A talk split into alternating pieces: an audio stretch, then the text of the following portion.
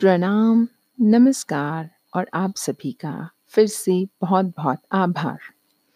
पंचतत्व गर्ल प्रगुन लेकर आई है कथा विश्व की प्यारी सी दुनिया जिसमें ढेर सारे किस्से, कहानी और कविताएँ भी हैं। आप मेरे अन्य विचार प्रगुन तत्व डॉट कॉम पर भी पढ़ सकते हैं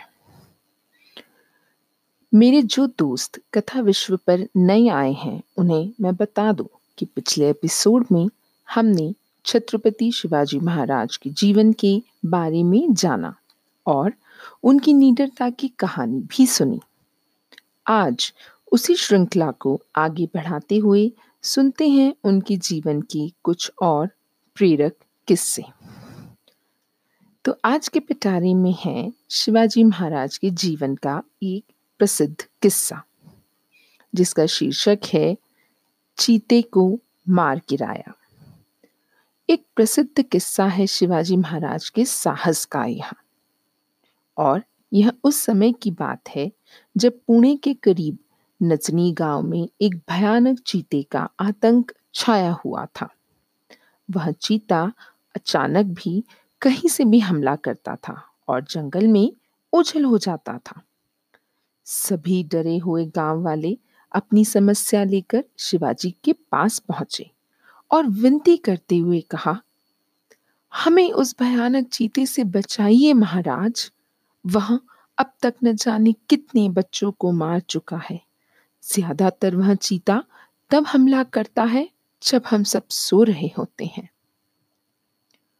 महाराज शिवाजी ने धैर्यपूर्वक ग्रामीणों की समस्या सुनी और उन्हें ढाढ़स बंधाते हुए कहा आप लोग निश्चिंत रहे। किसी बात की चिंता मत करिए। मैं यहाँ आपकी मदद करने के लिए ही तो हूँ। फिर शिवाजी अपने सिपाहियों यसुजी और कुछ सैनिकों के साथ जंगल में चीते को मारने के लिए निकल पड़े।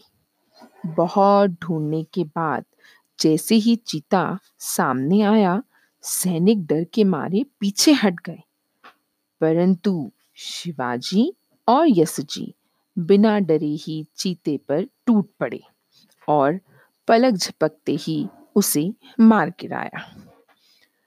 गाँव वालों ने खुश होकर जय शिवाजी के नारे लगाए। तो देखा आपने शिवाजी महाराज कितने वीर और निडर थे। जी हाँ शिवाजी महाराज ने भारतीय समाज की प्राचीन हिंदू राजनीतिक प्रथाओं और मराठी एवं संस्कृत को राजाओं की भाषा शैली भी बनाया था।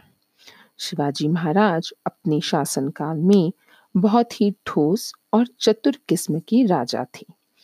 लोगों ने शिवाजी महाराज के जीवन चरित्र से सीख लेते हुए भारत की आज़ादी में अपना खून तक बहा दिया था। इसी तरह के प्रेरक और रोचक कहानियों के लिए जुड़े रहिए कथा विश्व विद प्रगुण के साथ। कथा विश्व में कहानियाँ हैं जो आप अपने बच्चों को सुना सकती हैं। बच्चे कहानियों से कई नई बातें सीखते हैं, वे सोचते हैं और समझते हैं। छोटे बच्चे जो पढ़ नहीं सकते, मेरे प्यारे दोस्त जो देख नहीं सकते, वो भी इन कहानियों को मज़े से सुन सकते हैं। टीवी, मोबाइल इत्यादि पर वीडियो देखने से अच्छा है। कहीं भी, कभी भी ये कहानियाँ और किस्से, कविताएँ आप अपने बच्चों को अवश्य सुनाएँ। आज के लिए इतना ही। फिर मिलेंगे कुछ नए किस्से और कहानियों के साथ। तब तक हँसते रहिए, मुस्कुराते रहिए और सुनते रहिए कथा विश्व विद प्रगुण।